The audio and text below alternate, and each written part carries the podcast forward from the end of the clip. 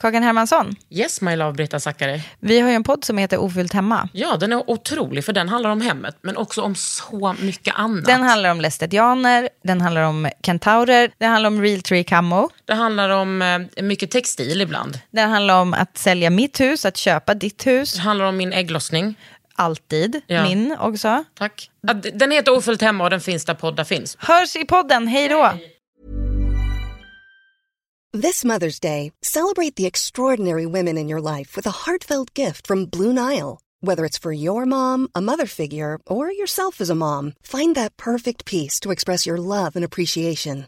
Explore Blue Nile's exquisite pearls and mesmerizing gemstones that she's sure to love. Enjoy fast shipping options like guaranteed free shipping and returns. Make this Mother's Day unforgettable with a piece from Blue Nile. Right now, get up to 50% off at BlueNile.com. That's BlueNile.com.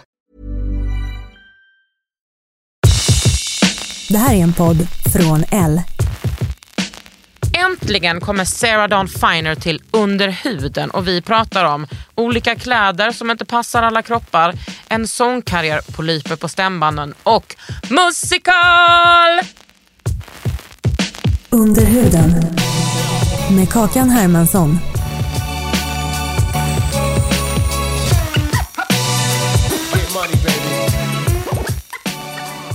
Hallå Sarah Dawn Finer, God morgon. vad fan hände med klänningen som du köpte av mig? Jag har ännu inte sytt om den så jag kommer i den. Ja, det är lite, för- lite boobs va? Du har lite för små tuttar. Ja. Jag måste sy Är det- ut där. Ja men det är bara att lägga ut den. Ja, det är ju det. Eller så får jag skänka den vidare till välgörenhet. Ja. Det är också ett alternativ. Men Men, jag har ju fortfarande aldrig vågat gå på Ellegalan för jag har aldrig haft någonting att ha på mig. Eh, för att jag tycker det är så himla jobbigt att vara i ett rum med massa snygga människor. Så jag har aldrig vågat gå dit och då tyckte jag ju att det hade varit så fint att ha på mig din klänning. Det skulle vara ett fantastiskt också för att det är ju väldigt bra, alltså, trendigt och bra. Att återvinna ja. Ja. Det gör jag mycket med mina egna uppsydda Ja. grejer och sånt som jag har gjort till andra evenemang liksom, Ja. som jag har köpt. Eh, det tycker jag är skitkul och Ja. jättesjälvklart. Men jag var så jävla glad när du köpte Ja, men den jag där. kände för bara att det den, var väldigt, för det första så den. hoppades jag på att jag skulle komma i det. Jag, du hade en annan outfit som jag verkligen ville ha också den kvällen. Just det, vilken var det? För det här var förra årets Elgala. Ja nu måste jag, det kommer inte jag ihåg på rak det borde jag haft ko- koll på. Men jag kan, vi kan, di- Var det skinnklänningen ja det var det kanske. mm, från Rave Review? Men, och sen så hade jag tittat och det, och det var ju som sagt alla måtten funkade utom just bysten. Ja. Och då tänkte jag, ja, ja men jag kommer, de kommer, det kommer jag kunna trycka. Men det går inte. Nej. Och eh, De, den är kommer ju de liksom, liksom vara här uppe vid hakan? nej men det går inte att stänga. Nej, och just då det. måste jag ju liksom, och då tänkte jag skulle kila i något i den där korsettdelen. Och du kan ju tänka dig hur mycket tid jag hade för att göra det på en dag. Eh, jag hade ju tänkt att ha på mig den på Guldbaggen tre dagar ah, efter. just det. Eh, och sen var jag såhär, men jag har på mig den nästa år på Elgalan. Och då har det ju gått ett år och så kommer man på en minut innan Elgalan att just det, det har jag inte gjort. Så då har jag inte haft på mig den än. Men den hänger fint i min garderob. Men jag brukar alltid, eh, alltså jag menar jag har inte så stora bröst längre men jag brukar alltid lägga i såna gelékuddar när jag gör Åh. Elgalan. Alltså så att det ser ut som att jag har större Jag bröst. fattar. Så att de, de ligger lite så överallt jag har i ju alltid lägenheten. tänkt att jag, jag hade ju en period när jag var mycket mindre och då eh, hade jag ju mycket, mycket mindre av allt. Ja. Eh, och då var det första gången som jag, som jag Ja, men som jag förstod att, att man kan flytta omkring lite med sina bröst. Men jag har ju aldrig ens förstått någon som vill ha padding för att jag har så stora bröst. Ja, precis. Jag tycker bara att det är jobbigt. Ja, men, men när man går ner i vikt och får mindre bröst då tycker jag att det blir som en sån identitetsgrej. Man bara, hallå var är ni mina tvillingar? ja, Nu, jag har ju inte ens, jag har ju varit en person med stora bröst innan. ja. You don't see my, me being uh, a person with stora bröst längre. Nej men det verkar vara ett, ett, en, en, en faktor som ändå ganska många i världen förstår sig på. Baserat på de här push-up bhna och kycklingtuttarna och sånt som man kan lägga Det i. var ju kyck- ja, de där filéerna. Ja, exakt. De är underbara. Är de det alltså? Älskar det. Ja. Ha två på vänster och en på höger. Jaha, är du lite olika? Mm, inte så stort men jag tycker att det blir, det blir liksom bra. Jaha, vad härligt. Ja, och så bara smörjer man Den in dagen jag kan använda sådana ska jag ringa dig och säga Ja. nu, nu fattar jag också Då skickar jag, då bjuder jag över några Ja. filéer. Fast sen tycker jag så, jag har ju massa drugkompisar Jag tycker det är så jävla imponerande hur de kan sminka bröst. Hur de kan sminka en klyfta ja. Ja, jag, tycker, jag tänker så här, varför kan jag inte göra det? Det här är ju snyggt. Min högsta dröm när jag var liten var du vet att man skulle ha en push-up så att det blev som en sån båge. Ja. Men det är ju bara smala tjejer med bröst som kan göra det. Alltså, Mm, eh, det, det, jag har haft perioder när det ser ut så. Men det har ju handlat jättemycket om rätt bh framförallt. ja, nej, men jag är ju en sån som bara har bra bh. Mm. Jag är väldigt seriös när det kommer till mina bröst. Men vi har väl kanske olika bröstförutsättningar helt Men du enkelt. har ju jättestora bröst, det har ju Jo inte men jag menar hur de är formade från början. Mm. Vad har du för bh? Oj, eh, i Sverige så handlar jag bara på Gustav Möllbin där det finns eh, ja, bh för större bröst. Och sen handlar jag bara på nätet. Så att jag handlar på ett ställe som heter Fig Leaves som har en massa stora bh. Och sen handlar jag om jag är i USA. Ja. Men jag tycker det att prova bh är mitt livs värsta tortyrstund. Eh, för att jag känner mig, ja, i alla fall när jag har så här stora bröst. För att det är så sjukt svårt att hitta och de flesta ser ut som någon som är för min mormor. Och jag har så himla mycket klänningar och sånt där där de måste vara snygga till. Så att det handlar jättemycket om vad det är för sorts kupa. Och, sådana här konversationer har jag nog aldrig haft i mitt liv tror jag i en podd. Men eh, jag handlar väldigt mycket bh på nätet. Jag handlar ganska mycket grejer på nätet överlag därför att vi i Sverige har ju som vi vet eh, inte kanske jättemycket kläder för kurviga Snälla människor. då. Det är därför jag gör en egen kollektion. Mm. För Det- Ellos nu. Det är, det är min dröm faktiskt att kunna göra det också. Mm. Sexiga kläder, inte bara fucking sjok. Vi Nej. vill inte dölja oss. Nej. Alltså det är hela bara... Det Plus bara att jag i alla år liksom behövt hitta ett sätt att klä mig framförallt i arbetssammanhang då Mm. som ska vara något mer uppklätt eller gala. Eller, ja, för du är ju alltid eller- fin. Ja, det vet jag inte. Men, men jag har hamnat i att jag liksom upplever att jag nu vet ungefär hur och vad jag ska göra. Mm. Och det skulle jag vilja hitta mer av, eller skapa då för Mm. en kollektion. För att det vore mycket roligare om det fanns här och inte bara behövde köpas. Inte bara behöva kompromissa hela Nej. tiden. Nej. Men Det handlar inte så mycket om, om storlek heller utan det handlar jättemycket tycker jag om stil. Jag eh, har i många år liksom tittat åt, eh, ja, inte helt otippat, kanske soul-divornas håll när det kommer till att klä mig.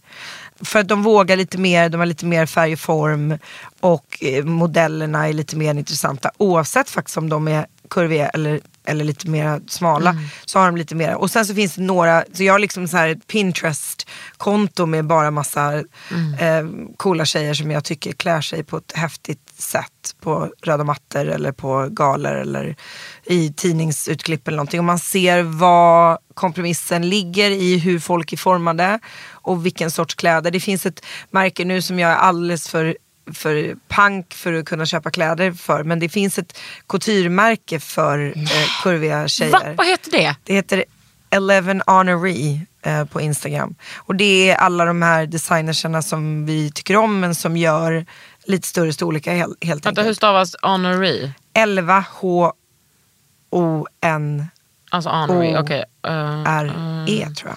Nu ser Alltså jävla bra podd när jag googlar. Oh, Nej men i alla fall, de, de, jag, jag började hitta eh, mycket grejer där som jag tyckte var jättesnyggt men som jag inte hade råd med och som jag istället ibland har bara tagit inspiration till eh, och gått till då en designer och, och, och sytt. Oftast när jag går till en designer så har jag redan en klänning som jag vill göra och så byter jag eh, tyg. Eller så börjar vi med tyget och så ser vi att det här tyget älskar jag för till exempel Melodifestivalen eller någonting. Men vem gör, vem syr, har du alltid samma person då eller? jag har gjort jättemycket klänningar och kläder med en kvinna som heter Margareta Julle, Maga Julle. Som också har gjort kläder i alla år till bland annat Alcazar och Danny och Darin och Linnea Henriksson och ja. Paljett finns. Eh, det finns ett paljettlager Ah. av rang. Eh, sen har jag också många år innan det använt Camilla Thulin. Hon var den första personen jag använde när jag så här, första gången skulle sjunga för kungen och var typ 21 och visste inte vad man har på sig. Så gick jag och tänkte Camilla Thulin kan klä kurvor så hon sydde världens snyggaste så här, vad ska man säga, svarta typ Armani korsettklänning. Ja, jättesnyggt. Har du kvar hon, den? Ja, ja, jag har kvar allting. Alltså allting som är uppsytt har jag kvar eh, i lådor. Jag har aldrig gett bort något som är uppsytt. Jag har gett bort så jävla mycket kläder för att jag har bytt så mycket storlekar under åren. Men uppsydda kläder har jag någon infantil tanke om Ja, att jag typ kanske kan, jag vet inte, lägga ut på utställning någon gång. Camilla har lagt ut några kläder som hon har sytt till mig när hon har haft utställningar för sina eh, saker. Och sen har jag använt i Dalanto. Så de tre har väl sytt upp till mig eh, under åren. Och sen ska jag ärligt säga att jag, jag har aldrig riktigt jobbat med en stylist eller så. Och det är inte heller så att jag har lyckats särskilt bra. För ibland är jag bara ledsen och gråter när jag ska klä mig. Och då eh, har mitt enklaste sätt blivit att bara handlat jättemycket grejer på nätet. Prova hemma när jag är ensam och inte behöver stå på ett provrum och få panik. Nej men det är hemskt. Och sen eh, välja bort saker. Men jag kan ju tyvärr inte sy själv. Så jag kan inte heller reparera. Så ibland så går jag ju bara pimpar upp enkla vanliga svarta kläder som jag köper. Ehm, Men varför har du inte haft en stylist? Det är livet Sara. för att... eh, Sarah, ska jag säga Sarah? Ja, kan Sara. göra om du vill. Det, är- ja, Det är varför- livet, Sarah. Jag har ju haft det, Maggan har ju gjort det ibland. Eh, Jag har egentligen bara tagit in en stylist när jag har gjort ett tv-program för dem, för de vill att det ska komma in en stylist. Men typ när du gjort mello, ja. vad, hur har det sett ut? Vem har valt kläder då?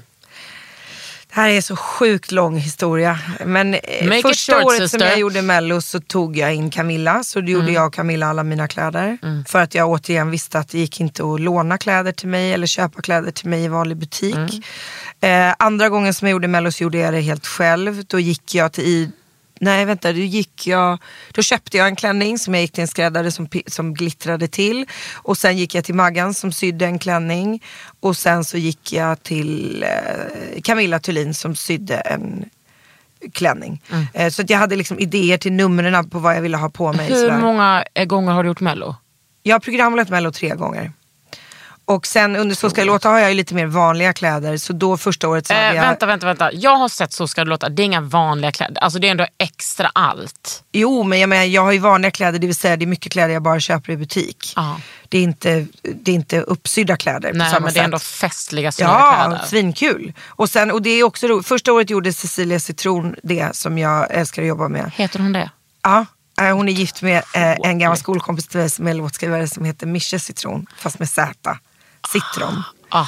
Eh, I alla fall, hon är grym, hon har gjort jättemycket. Och sen eh, har Maggan, men det, det, jag tror att så här, det finns jätte, jag har ju jobbat med jättemycket andra artister som jobbar på ett helt annat sätt med folk än vad jag gör. Jag kommer ju med massa kläder. Jag kommer ju och säger, det här har jag handlat, vad kan vi göra av det? Och ibland har jag turen att de har hittat någonting som jag inte har hittat. Men det är otroligt svårt att klä mig. Jag är kort och jag är kurvig och jag har också klätt mig själv i 38 år. Så att att kliva in med de budgeterna som man får på SVT som ungefär räcker till en halv tröja eh, resulterar i att jag väldigt ofta tar mitt gage och köper kläder. Halva mitt eh, mellogage har gått till att köpa mina klänningar.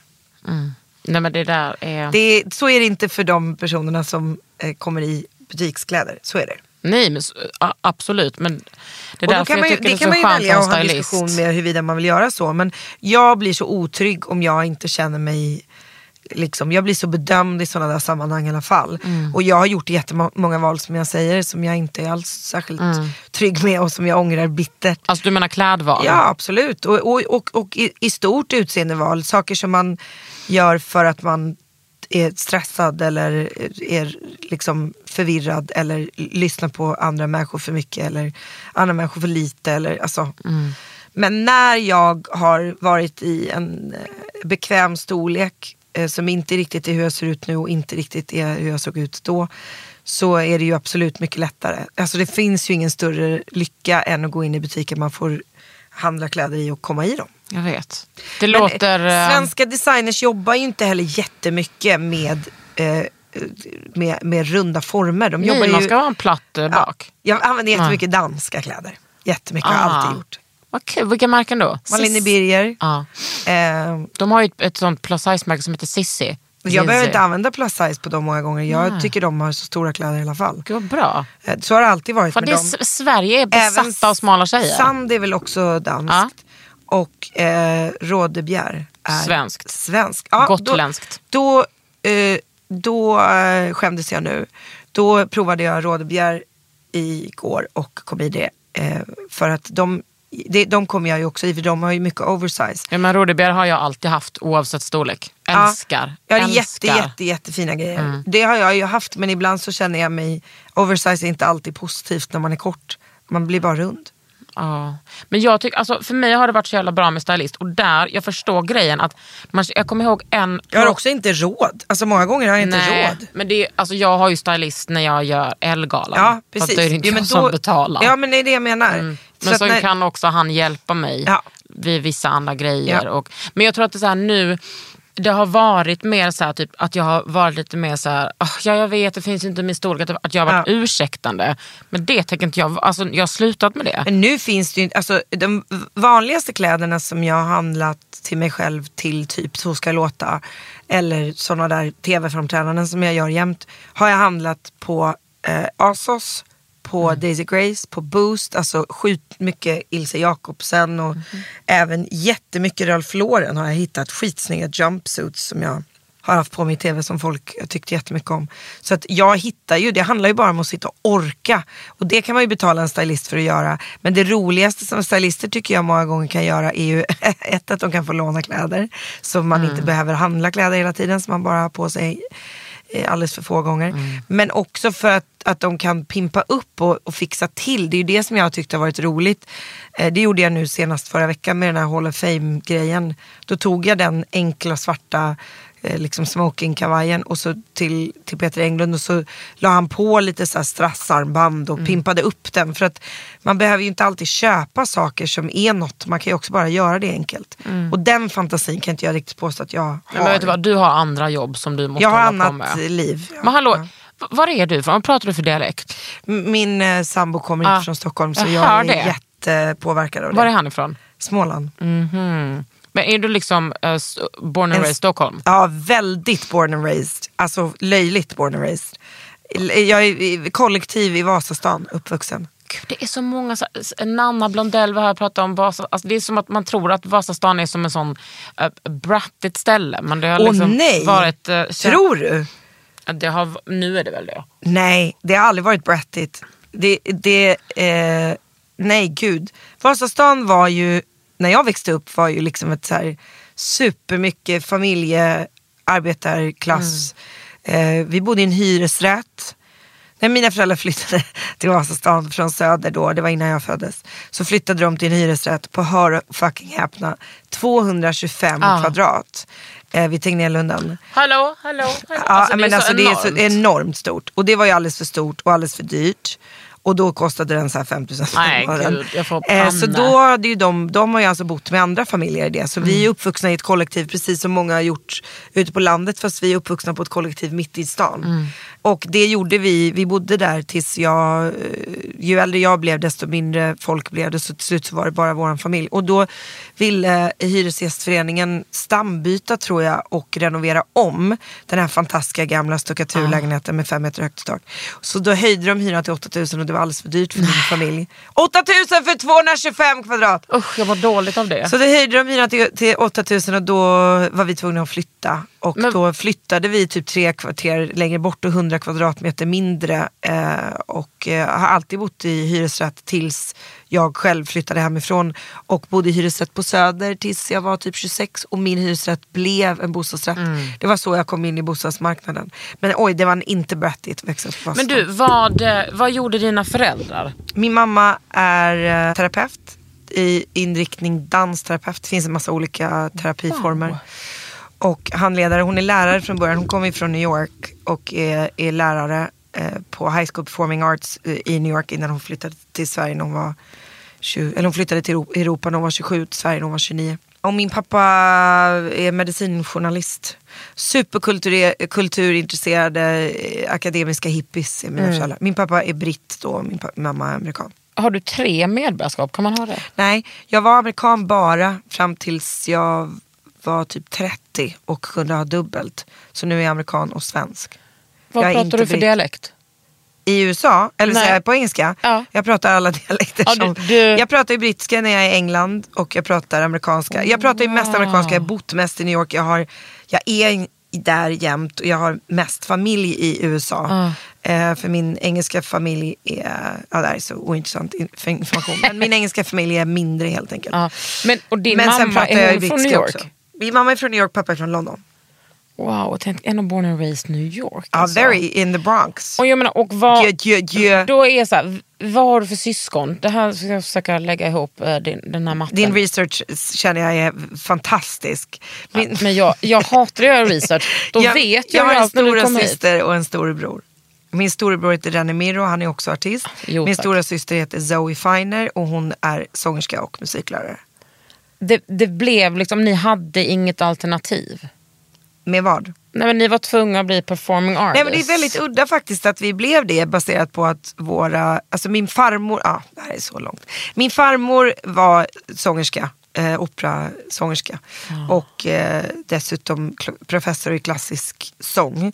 Eh, men hon tyckte jag valde helt fel bana i livet så hon skämdes mest för att jag sjöng pop. Vad hon ville hon att du skulle bli? Klassiskt. Ja. Hon- Och ehm, alltså hon tyckte jag var duktig men vi hade en, en, en ongoing konversation om det där i mitt liv. Med någon slags acceptans som jag aldrig riktigt landade i att jag fick. Det är också så sjukt att man ska bli accepterad. Ja. Som att bara bli älskad för... Ja det var lite så jag Att man är ett fucking barnbarn. Ja, så var lite det min men, vad, hur, men Men hon var liksom bäst. Hon, hon, har, Ah. hon är så mentor till alla de stora operadivorna Lever hon? Mm. Nej hon gick bort för ett år sedan. Och sen eh, min brorsas pappa då. Eh, eh, min brorsa Rennis pappa heter Eric Bibb. du, jag såg honom på På Grammis. Grammisgalan ja, exakt. Det var så jävla så starkt. han, det är min mammas då första man som hon kom till Sverige med. Så han är ju en ja, Grammy-nominerad fantastisk sångare som har, och låtskrivare och musiker som har släppt I don't know, 25 records eller något. Det var så fint när de uppträdde. Ja, helt grymt. Så han var typ en av de första personerna som jag sjöng med när jag var liksom sju år. Så körade jag på Erics plattor och var i studio med honom och fick låna gitarr av honom och sådär. Men du är liksom, tänkte du någonsin att du kunde göra någonting annat än musik?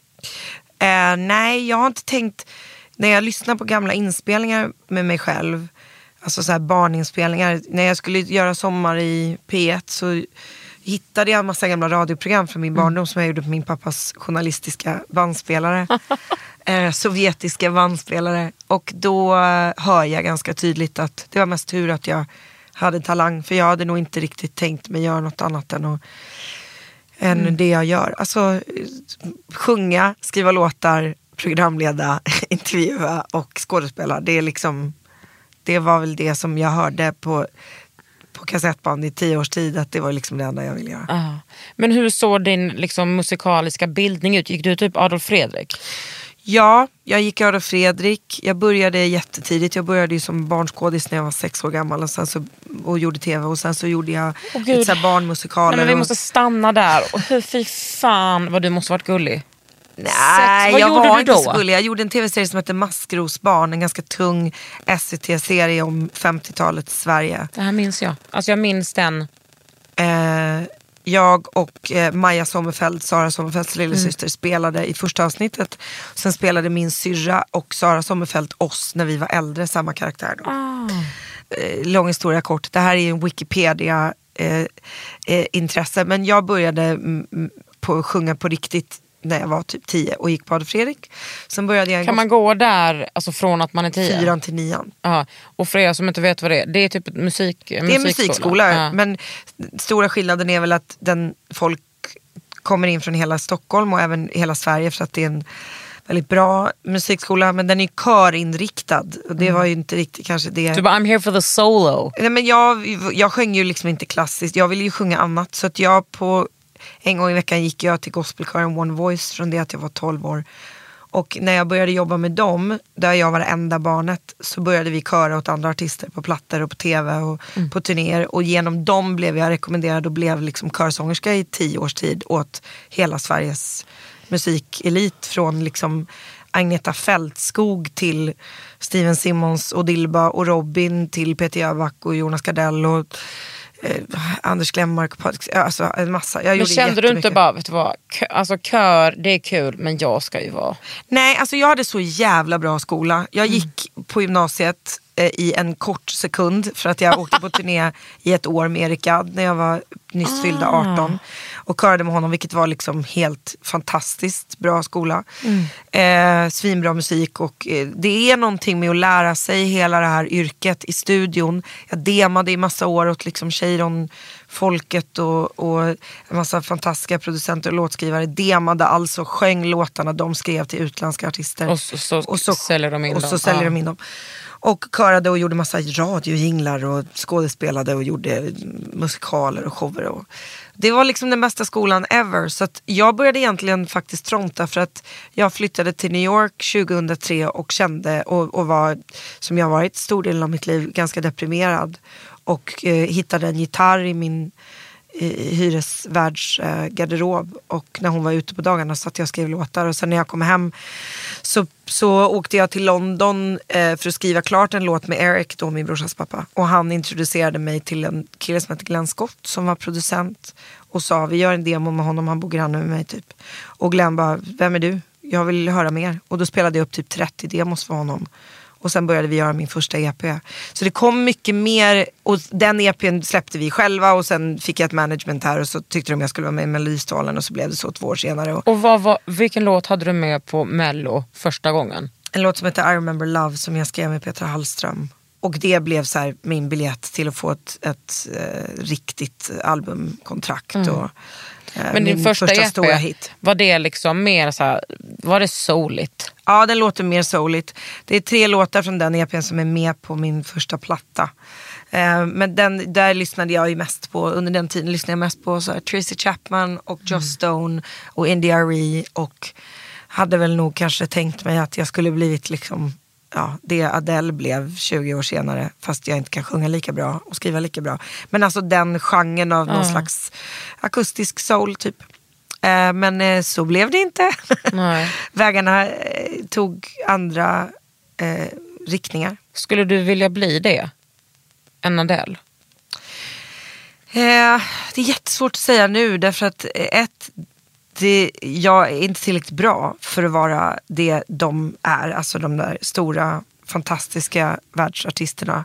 Eh, jag känner mig inte tillräckligt bra nu, jag kände mig nog inte tillräckligt bra då. Men när man är ung och det var mycket mer dörrar som öppnades i, om, i någon slags löften om att det här är det som är potentialen. Eh, då snackades det ju väldigt mycket om att så här, du borde verkligen vara utanför Sverige. Vi borde liksom, det här borde slå. Mm. Men det fattar gjorde man. ju aldrig det och då kan man inte heller sitta och säga att, att det borde gjort det. För att det gjorde inte det. Och det var en Mm. annan tid. Bara tio år senare med Seinabo och Sara Larsson och Tove Lo. och Det är en helt annan värld att Mm. de spelar och de har stora bolag som tror på dem och släpper dem utomlands innan de ens släpper dem i Sverige. Mm. Liksom. Jag brukar säga att det finns en, en person som jag, en artist som jag i alla länder. Så att därför blir jag inte så unik. Alla har sin egen version av mig eller 20 versioner av mig. Och eh, det är min, det är liksom min, på något sätt, det, det är den devisen jag går på av att så, här, så jävla lätt är det inte. Och det var väl kanske aldrig riktigt meningen. Men Men det finns ju bara en Sarah Dawn Finer i Sverige. Jo, jo men det... Jo, Men- men, men jag det, men det är på- väl det som i så fall gjorde att jag var unik när jag kom här. Fast jag Förstår tänker att det jag finns inte så många som du, alltså som kan eh, vara programledare för mello, som kan göra alla de här sketcherna och är rolig och sjunger bra. Och sen gör du, alltså du, alltså du är så otroligt mångfacetterad. Jo men om jag tänker på mig själv som en 23-årig, 25-årig skivartist främst. Om vi bara tänker på det musikaliskt så, så, ehm, så finns det fler. Så mycket kan Ja. jag säga. Men det är ju det jag egentligen är. Bredden som skådespelare och programledare och låtskrivare och sånt där. Den är ju, det är ju det som är mitt stora brinn och intresse. Och nu producerar jag och jag vill regissera i framtiden. Sådär. Under huden. Hey, I'm Ryan Reynolds. At Mint Mobile, we like to do the opposite of what Big Wireless does. They charge you a lot, we charge you a little. So naturally, when they announced they'd be raising their prices due to inflation, we decided to deflate our prices due to not hating you. That's right. We're cutting the price of Mint Unlimited from $30 a month to just $15 a month. Give it a try at mintmobile.com slash switch. $45 upfront for three months plus taxes and fees. Promo rate for new customers for limited time. Unlimited more than 40 gigabytes per month. Slows. Full terms at mintmobile.com. Hiring for your small business? If you're not looking for professionals on LinkedIn, you're looking in the wrong place. That's like looking for your car keys in a fish tank. LinkedIn helps you hire professionals you can't find anywhere else, even those who aren't actively searching for a new job but might be open to the perfect role. In a given month, over 70% of LinkedIn users don't even visit other leading job sites. So start looking in the right place. With LinkedIn, you can hire professionals like a professional. Post your free job on linkedin.com/people slash people today. Vad producerar du? Jag håller på att producera mitt stora projekt då som jag ska göra om två månader. Jag, gjorde en, jag pitchade en tv-serie till SVT som jag gjorde för några år sedan när jag blev sjukskriven. Eh, jag fick ju polyper på stämbanden efter att jag hade spelat på Stadsteatern i två år. Så fick jag polyper på stämbanden och så behövde jag ställa in en hel turné och en helt kommande skiva. Får jag fråga det här med polyper på stämbanden, det verkar återkommande för sångare. Ja, det är inte Är det en överansträngning eller? Ja, det kan man säga. Man sjunger för mycket när man är sjuk. Ah. Eh, och när man spelar 160 föreställningar av en knarkad, alkoholiserad, fantastisk karaktär och skriker mycket och eh, spelar i alla väder och alla vindar så kan det hända. Och det finns gjorde det, finns det chans då att man inte blir bra? Ja, det finns det. Men det blev bra eller? Eh, det har blivit bättre. Vad gör de då? De går in och tar Vanligtvis bort? opererar de, vilket de skulle gjort på mig också. Mm. Så vi ställde in min höst så skulle de operera mig så jag kunde göra min stora turné. Mm. Som jag skulle göra då och även en stor roll i en tv-serie som jag hade då. Och, och ja, allt annat som jag skulle göra. Men eh, jag blev gravid och då får man inte operera för då får man inte söva mig. Och därför så var Ah. jag tyst i ett antal månader istället och läkte ihop. Menar du helt tyst? Ja, och läkte ihop eh, ganska mycket själv. Ja, och så skulle vi operera Nej, men mig. alltså, vet du, vi måste stanna vid att vara helt tyst flera Ja, vi månader. Helt tyst? Ja, Hur, alltså du, smsade mycket och skrev. under din graviditet? Ja, Fy fan vad tråkigt. ja. Alltså då måste Först och främst var jag tyst innan jag blev gravid, när jag först började bli riktigt dålig. Eh, Mm. när vi innan, alltså, jag, innan läkaren bestämde om jag skulle operera så ville han ju först att jag skulle vara tyst. Så att vi såg vad som hände när man bara slutade jobba. Mm. Så först ställde jag in den sommaren. Jag hade precis varit i New York och gjort ett tv-program där vi fick sjunga på Apollo Theater. Det var det sista jag gjorde innan jag blev Mm. riktigt dålig. Eh, Då lät jag också för jävligt men eh, då, ehm, ja. Eh, jo, jag var tyst länge. Och sen framförallt så jobbade jag skitmycket med rösten. Alltså jag gick tre gånger i veckan till en sångpedagog och logoped och försökte liksom lära om mig själv. Att skonsamt. Så jag pratade, jag pratade så här ungefär i ett år efteråt för att jag var så frisk i mina stämband. Alltså det var din normala röst? Ja, det blev så himla Nej, fräscht och härligt. Och så pratade jag eh, med huvudklang lite mer skonsamt. Tog inte i så mycket och pratade så mycket som ni hör där. Eh, och sen blev folk knäppa och bara, vem är den här Ja. människan? Så det gör jag fortfarande ibland efter gig när jag är väldigt trött i, i halsen. Då pratar jag så här lite Är lugnare. det, är det skönt? Ja, det är Avlastning? Mycket, det är mycket mer avlastning. Men jag låter ju som en helt Nej annan det människa. låter, helt, det låter vidrigt. Men eh, jo, jag ska producera en grej som heter Sound of Musicals på Kinateatern 29 april.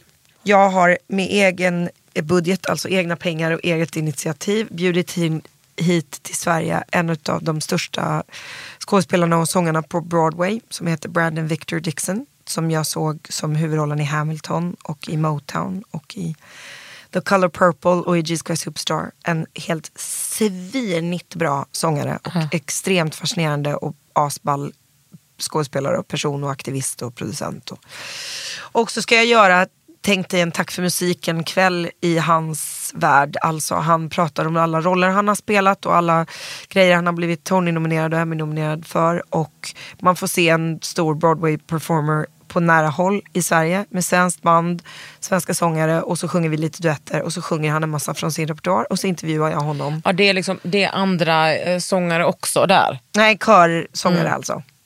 Alltså som körar. Men är, det, är han så pass stor att liksom, är det så svenska musikalfan vet vem han är?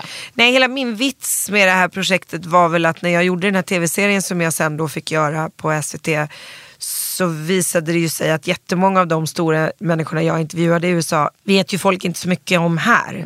Eh, så det, blev en, det var jättemånga som ville se mer för att serien var oerhört uppskattad. Och då tyckte jag att det är roligare att visa på något sätt när någon uppträder än att bara göra en tv-säsong till av intervjuer. Så att när jag var i New York så, så frågade jag honom eh, om han ville komma hit och så är min förhoppning och plan att kunna fortsätta introducera svinigt bra begåvade människor till en svensk honom. publik. Ja, Du behöver inte göra det nu. Jag kan skicka dig länkar sen om du vill. Nej, men jag måste se hur han ser ut. Vad heter han? Brandon Victor Dixon. Här är han. Mm, what a cutie. Men han är grym i alla fall och han står för en viss sorts artisteri som Mm. inte vi har här. Och en viss sorts musikal som vi absolut inte har här. Vilket vi, vill, det jag vill visa. Alltså han, Hamilton är en rap soulmusikal och Motown är ju en soulmusikal och Color Purple är ju gospel. Och Det är ju liksom en genre vi allt. inte riktigt kan. Om man ska vara ärliga. Vi inte, vi, Borde jag gå och se det här? Jag älskar musikal. Va? Ja det är klart du borde. Ja. Så det ska jag i alla fall göra och det producerar jag helt själv och satsar Och när på var det då, sa du? 29 april. på 29 Kinnatteatern. april. När så kan man köpa biljetter till det? Det har man kunnat. Det kan man göra när som helst. Det, det, det är bara att köpa. Du, nu skriver jag musikalkväll. Jag skriver in det här i min... På Showtick kan ni köpa biljetter. På Showtick. Fy fan vad kul. Jag vill gå dit och bli berörd Sarah. Ja men det kommer du bli. Men liksom, vad... Han kommer då sjunga då bland annat från Jesus Christ Superstar som han blev Emmy-nominerad för som han gjorde med John Legend och Sarah Bareilles för två år sedan. Och från Rent och har han liksom gjort alla stora? Nej, han har gjort några stora och, och om du originate a, a show, alltså du är den första personen som gör rollen, då spelar du oftast ganska länge. Motown-musikalen som han var originalcast i, det spelade ju han i liksom tre år. Han har också gjort en stor hiphop-tv-serie som 50 Cent producerade, han är ganska stor i USA som heter Power. Så Men Sarah, nog om honom. Tillbaks till dig. Alltså vad, och lite mig, för nu kommer frågan. Ja, min största dröm är att vara med i en musikal. Kan inte du eh, sätta upp, eh, du, du behöver inte ha med mig i den, men kan Eh, Hur kan det vara din största dröm när du aldrig har uttryckt eller gjort det? Jag tycker det är så fascinerande. nej men för att musikal, alltså det, är, för att det är väl också för att Du- det finns en rädsla. Alltså Du att, skulle ju passa jättebra i jättemycket. am I right? Ja det är klart Så slänger vi in Kima, alltså du vet vi Ja. öser på med massa, jag vill göra kvinnofängelset. Där dog det för henne. Nej, jag bara sitter och funderar på om det är en musikal. Nej men låt oss fucking göra. Ja, ja, ja, ja. Men alltså, jag, vill, jag vill vara med i en musikal. Och det är liksom, jag, tycker, jag tror det skulle vara en sån... Varför har du aldrig uttryckt det? Vem som helst som producerar musikal skulle ju lätt kasta dig i Ja, men- musikal imorgon om de bara visste det. För att jag inte sjunger tillräckligt bra tror Är jag. du psycho? Du sjunger ju hur bra nej, som jag, helst. nej men jag, vet vad jag Sen tror? kan du ju inte ha någon träning till att göra det fem kvällar i veckan. Men Det är det jag menar. Du kan ju gå till en sångpedagog. Du kan ju inte bara sitta och säga jag gör inte det. Får du ett jobb så får du väl bli bra på det. Och sen ska man dansa Det samtidigt. behöver man inte. Jag kan inte dansa. Jag har gjort tre stora huvudroller i mitt liv. Det jag klarar mig på det. Okej, Alla roller behöver man inte kunna dansa. Nej det är sant. Men jag skulle också vara up for ett eh, challenge att dansa. Ja, men du kan ju lära dig alla de här sakerna. Okej, vad, vad ska man gå på? Vilken pedagog ska man gå till då? Vilka behöver vi återigen inte ta här Nej. framför lyssnare. Du vill inte ge ut? Jo men vi har väl viktigare saker som folk vill höra om. Nej men jag tycker, men jag tycker det är gott snack. Okej, men okej jag säger det. För att det är min hemliga dröm. Ja, det är att spela en fucking musikal. Fan vad roligt. Det är så många, du anar inte hur många människor som har kommit till mig efter mitt tv-program. Väldigt stora, creddiga artister och sagt, vet du att det är min hemska dröm att göra musikal? Och då tänker jag, varför gör ni inte det? Vem som helst skulle vilja. Men jag tror att det är så främmande. Du vet, jag tror alltså, att man är rädd för att det är töntigt. Aha, det är inte jag. Nej, okej. Jag är inte alls, eh, jag är så opå, jag bryr mig inte om, alltså snälla. Nej. Men nu har du den 29 april så har den här musikalgrejen. Och Alltså vad- för mig är det sjukt stort. Jag satsar ju alla de här pengarna själv. Jag flyger hit honom själv. Jag Ja. skapar hela grejen själv. Jag hoppas att det kan bli en fortsättning. Och jag gör det bara därför att jag mitt i mitt så här, låtskrivande för nästa skiva som jag håller på med i all evighet och mitt liv som, och artistkarriär så känner jag att jag också vill skapa underhållning som jag vill se. Även om den inte finns. Och den här gången blev det det här för att det låg närmast till hands för att folk har verkligen bett om en fortsättning på den här tv-serien. Nästa gång kanske det är inom ett annat område. Eh, men jag måste börja någonstans. Det är helt oekonomiskt att göra det. Det finns liksom ingen men kan du inte få uppsida. in lite stålar på det här då? Nej, inte första gångerna men man investerar ju i en sån här grej liksom långsiktigt och hoppas att, det, att man kan göra det igen och att det går runt och att man kan hitta olika sätt att investera i flera liknande Mm. eh, grejer. Jag har ju, alltså halva min karriär har ju varit att satsa på egna saker. Min första platta släppte jag själv. Jag startade ett skivbolag i höstas. Och, och Har du? Ja, jag, jag försöker liksom ta tillbaka modet på något sätt även om jag inte riktigt har råd med det ekonomiskt. Att ha någon slags kreativ eh, kontroll på min karriär. Jag har, har inte riktigt känt att jag har haft det i många år. Gud, det är så sjukt för att bilden som jag har av dig är att du är som en sån drottning som bara Alltså, du har alla möjligheter i världen, du gör vad du vill, du kan allting. Alltså, Va? Ja, hundra inte- procent. Den är inte riktigt sann. Bara säg ja. Jag sliter som ett as och jag Allt är är superdriven och jag as. försöker att jobba jättehårt hela tiden med att både göra andra människor lyckliga som har bokat mig eller gett mig Mm. möjligheter men också kanske också förhöja sammanhang till något som de inte kanske var. Och det är svinjobbigt och jättekul och superutmanande och Mm. jättelärorikt. Och jag är ganska, eh, liksom, men jag tror ju att jag har ADD eller är bipolär. Jag är ju lite manisk sådär i min depression och i, min, i mitt driv. Så att jag är ju jätteeffektiv. Har du gjort någon utredning då? Nej, jag har precis börjat prata om det här i poddar och förstår att, inte, inte, jag är inte dum i huvudet, jag vet ju att man kan göra det och jag ska citera min terapeut som sa, behöver du veta det? Kommer det göra någon skillnad? Ja, man kan få rätt behandling. Och då så sa jag, ja, både ja och nej. Jag vet ju att det är någonting och jag vet att jag skulle kunna kanske stabilisera det men att jag också inte skulle vilja ta bort det. För att då skulle jag inte kunna vara så här kreativ och inte skapa det jag skapar. Om jag blir en stagnerad liksom flatline människa.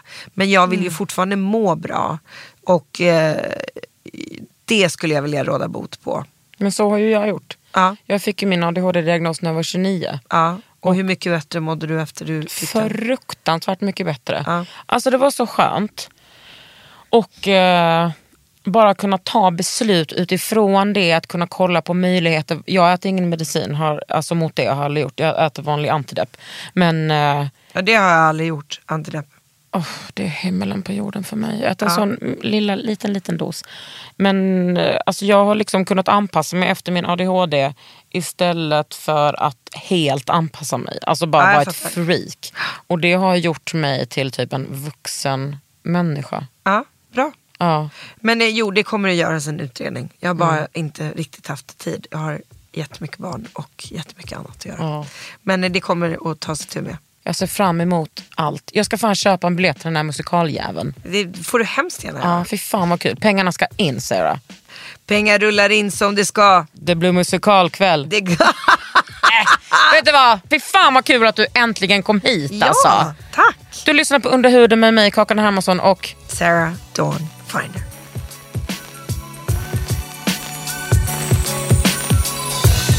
Du har lyssnat på Under huden med Kakan Hermansson. En podd från L.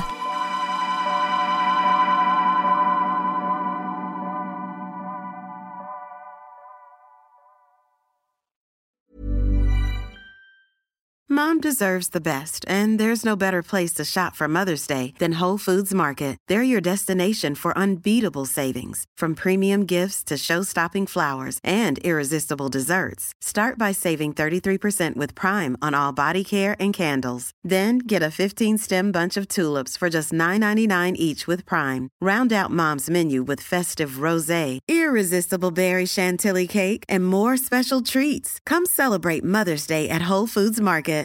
Imagine the softest sheets you've ever felt. Now imagine them getting even softer over time. That's what you'll feel with Bowl and Branch's organic cotton sheets. In a recent customer survey, 96% replied that Bowl and Branch sheets get softer with every wash. Start getting your best night's sleep in these sheets that get softer and softer for years to come. Try their sheets with a 30-night guarantee. Plus, get 15% off your first order at bowlandbranch.com. Code BUTTERY. Exclusions apply. See site for details.